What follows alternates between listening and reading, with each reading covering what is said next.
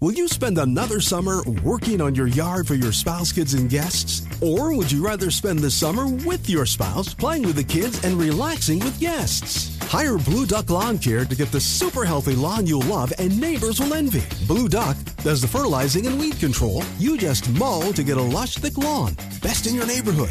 If it's got to be green, hire Blue. BlueDuckLawnCare.com. Remember, if it's got to be green, hire Blue.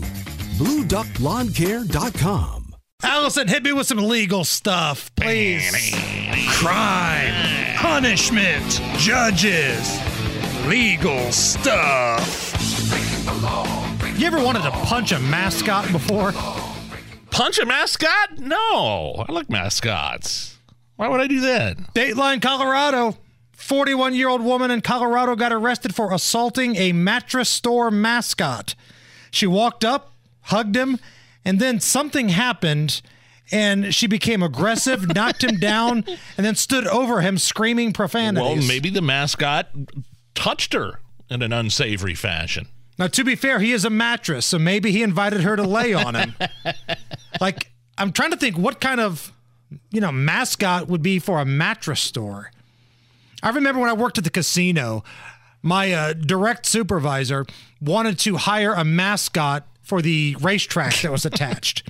and they wanted to do this stupid horse because it's horse racing, and they wanted to name him Hoosier Buddy, right? I like it.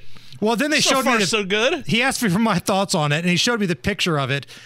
And keep in mind, this is my boss, but I had to be honest. I'm like, man, I kind of want to punch him in the face. and all of a sudden, like he got mad at me because I wanted to punch his stupid mascot in the face.